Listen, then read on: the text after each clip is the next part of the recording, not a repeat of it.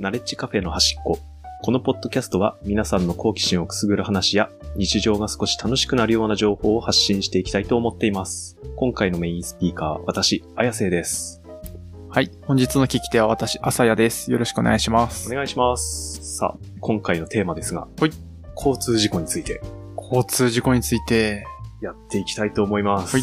浅谷さん、あの、交通事故は経験したことありますか？一回ありますね。お、山道で。山道で。山道で、うん。カーブを曲がりきれず、おお対向車の横っ腹にお。突っ込みました。マジっすか、うん。あその時ちなみに、うん。それは、ん相手は怪我とかしました？怪我はしてないですね。あ。ー、よかったですね。怪我うん。えーまあ、40キロぐらいで走ってたんですけど、うん。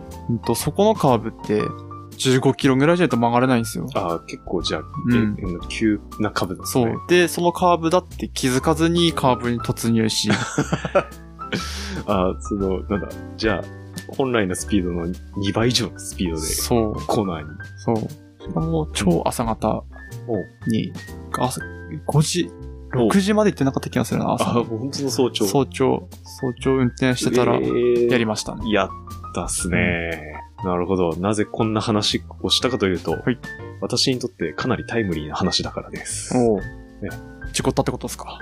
はい。いやー去年の年末、まあ、私たちいるところ、青森で雪国なんですけど、スリップしてうん。対向車と思いっきり衝突しました。そうだね。綾瀬、あの、FJ クルーザはーに乗ってるけれども、今、パストになってるもんね。そうそうそう。めっちゃ小回り利く。そうなんですよ。まあ、今年雪少なくて、うん。結構道、あの、なんだ、雪ない率の方が今まで高かったんですけど、うんちょうど年末に雪降ったタイミングでうん。事故と起こしてしまいまして、いうん。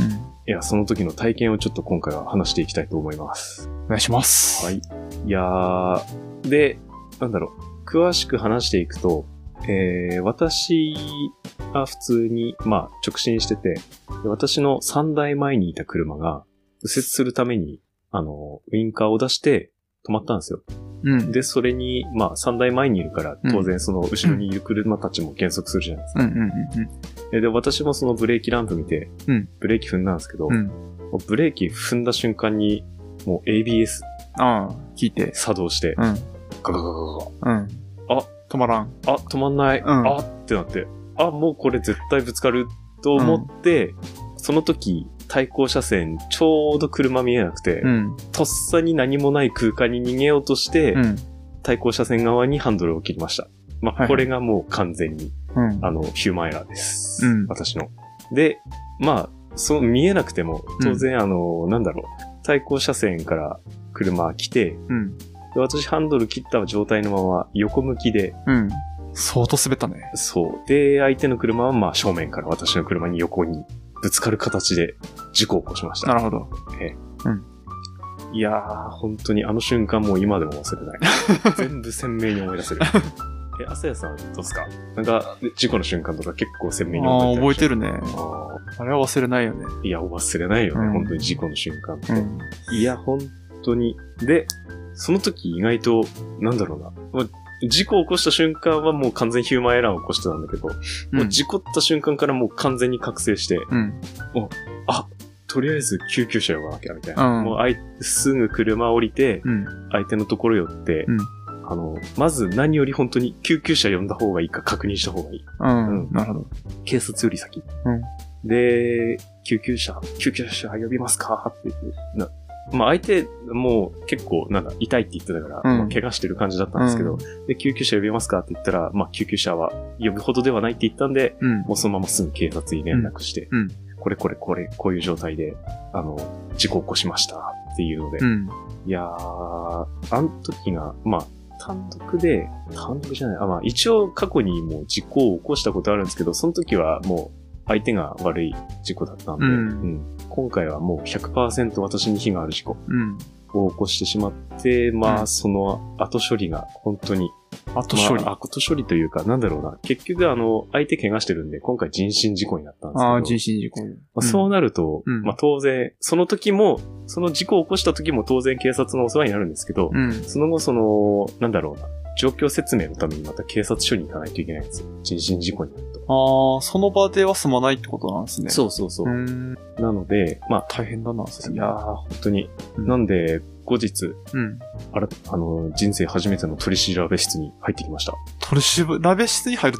そうそうそうそう。まあ、他の、あのー警察署がそうなのかわかんないけど、うまあ一応話聞いて、なんかその、どういう状況だったっていうのをちゃんと証明するための書類作って、取り調べろいけるんだ。そうそうそう。えー、じやゃあば、、取り調べ室じゃんと思いながら、はい。え、じゃあ何？綾瀬は私はやってませんっていう目標して、活動とされるまで待ったみたいな。自分で警察呼んでるんだよね。いやー、でもまあ、いや、なんか入った感想がうんめっちゃ狭っと思って。あーうん。イメージ通り？いや、イメージより狭い。狭い。あの、なんだろう。いや、本当にもしかしたら警察署の作りうん。で全然違うのかもしれないけど、私入ったとこは狭くて、で、あの、ドラマでよく見るような、うん取り調べ室うん。は、なん、私入ったところ4倍くらいの広さだなと思いながら、あ、そんな狭かったんだよ。そんな狭い、なんかあの、例え、例えるなら、なんか中小企業の給湯室みたいなくらいの広さだった。そこでうん、取り調べ室だけれども、ん。取り、なんだ取り調べってなんだ？取り調べ、なんかこう尋問されるとかそういうのじゃなくて、まあ、その、本当に、ここ、こういう事、故どう、なんで事故が起きて、うん。うん。で、まあ、一通り、まあ、ほぼ事故を起こした時に話した内容をまた話すみたいな感感じだった。うん。なんで、まあ、なんで事故を起こした時に、これこれこういう状況でスリップして、ちあの、こういう形でハンドル切って、うん。で、その時何キロぐらい出てて、みたいな話を。して、うん。いや、本当に。で、もうね、相手怪我してるから、こっちも、いや、本当やばいって思いながら、うん。うん救急車大丈夫ですかって結構何回も聞いた。うん。うん。いや、まあ相手痛がってるんで、まあ、あのね、完全にこっちに非があるから、もう5、6回くらい聞いた、一応。うん。うん。いや、で、もう完全に、完全にいつが、あの、片側一車線の道路だから、まあ、簡単、完全に片側塞いで、うん。警察来て、で警察やっぱすごいわと思って、その、完全に片道塞いでる状況をしっかり交通整理して。車流れるようにしてるから、ああ、す警察の人やっぱすごいなと思いながら うんで、あの、まあ、で、事故を起こしたので当然保険屋さんにも電話して、うん。まあ、車の保険ちゃんと入ってたん。で、うん。保険屋さんにも連絡して、うん。で、あのーいろいろやってもらったんだけど、うん。なんだろうな、ちゃんと保険は組んどいた方がいい。ああ、そうだよね。うん車両保険とか、もう人身対物もそうなんだけど、特約系。なんかその、レンタカー、今、それこそその、パス乗ってるのもその、レンタカー特約つけてて、うんそれが使えたから、まあ今1ヶ月、レンタカー、まあ直って車で代車代わりとしてレンタカーうん今借りてる状態で、うん。なんでそういうのもちゃんと、あ、こう、リスクヘッジってこういうことなんだなと思いながら。いやー、朝屋の時はじゃあ、対物だけで済んでる。そうだね。お互いの車が壊れたぐらい。だから、でもその時も、あの、自分の方が最高車線にはみ出してるんで、うん、10-0でこっちに火があって、あ、こっちの保険で全部処理したみたいな。あ、うん、感じあ、そうなるよね。うん。なんか、まあ、この話他の人にもいろいろしてて、うん。で結構勘違いしてる人いるなって思ったのが、うん。車って、うんあの、お互い動いてると10-0にならないっていううん。の結構言ったりする。うん。言う人いるよね。うんけど、ここ、あの、なんだろう、みんなに知ってもらいたいなっていうポイントでお、あの、対向車線にはみ出した場合は、あの、その、はい、はみ出した側が完全に悪くなります。うん。これ結構、あの、多分勘違いしてる人いるから、気をつけた方がいい。うん。うん、これで揉める可能性もあるから。あの、対向車線はみ出るっていうのは相手が予測できない事態だから、自分が悪いくなる。うん。これ、あの、まあ、私、あの、最初からもう10-0だって思ってたんだけど、うん他の人にそういう風に、あれって、いや、それで10-0じゃないでしょみたいなの言われて、えー一応保険屋さんに確認した。うん。これってこう言われたんですけど、あの、あの、なんだろう、91とかにならないですよねって言ったら、うんまあ、対向車線はみ出てるから、今回の方はもう完全に10-0です。10-0ですって。うん。本当にもうね、うん。実行、た、なんだ、その一瞬のためにその日一日まず潰れて。まあ、だよね。か、取り調べ室か。いやー、ほん、うん、警察、で、まあ、別に警察の人も普通にいい人だったから、うん。あこれこれこれ、まあ、あの話してた通りの感じですね、みたいなうん感じ。うん。うん。で、あと、まあ、状況説明するときって、うん。えまあ、事故を起こした本人が一番だと思うんだけど、うん。やっぱ主観入ったりするんだよね。なんか、ちょっと自分が悪くないように言いそうになるけど、あなるべくその気持ちを押しこらえて、もう、うん、なるべく事実を伝える。事実。うんそうなんか客観的に分かってること。なんかスピードメーターどれくらいだったとか、うん本当にあの、自分の気持ちが入らないところだけを説明した方が。うん。うん。やっぱりね、なんか、パニックっちゃうと、そういうの結構出てきちゃうと思うから、まあ、どれだけ冷静になれるか、ここが一番、ここに尽きると思った。まいや、パニックになるよね、うん事故った時は。かなり難しいと思うけど、冷静になろうとするのが。はい。うん。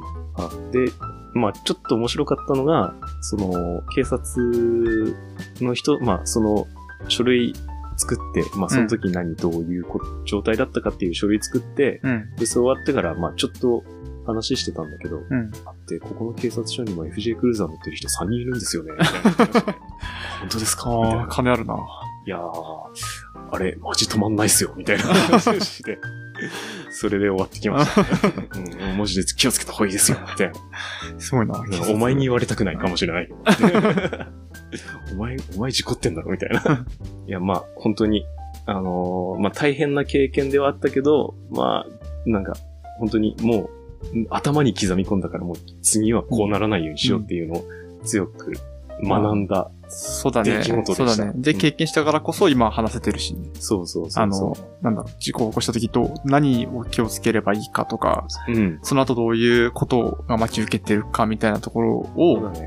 うん。まあ説明できたのかな。まあ共有できたのかな。思ってます。ですね。あ、あともう一つ、あの、相手にもしっかり謝りに行った方がいい。あ、まあ、それはね、ううんん。まあ、たまたま、たまたまその、救急車呼ぶまで行かなかった、うん。あの、怪我、まあ、それで済んだ、本当に不幸中の幸いでそれで済んでるからなんですけど、うん。次の日、一応謝りに行って、うん。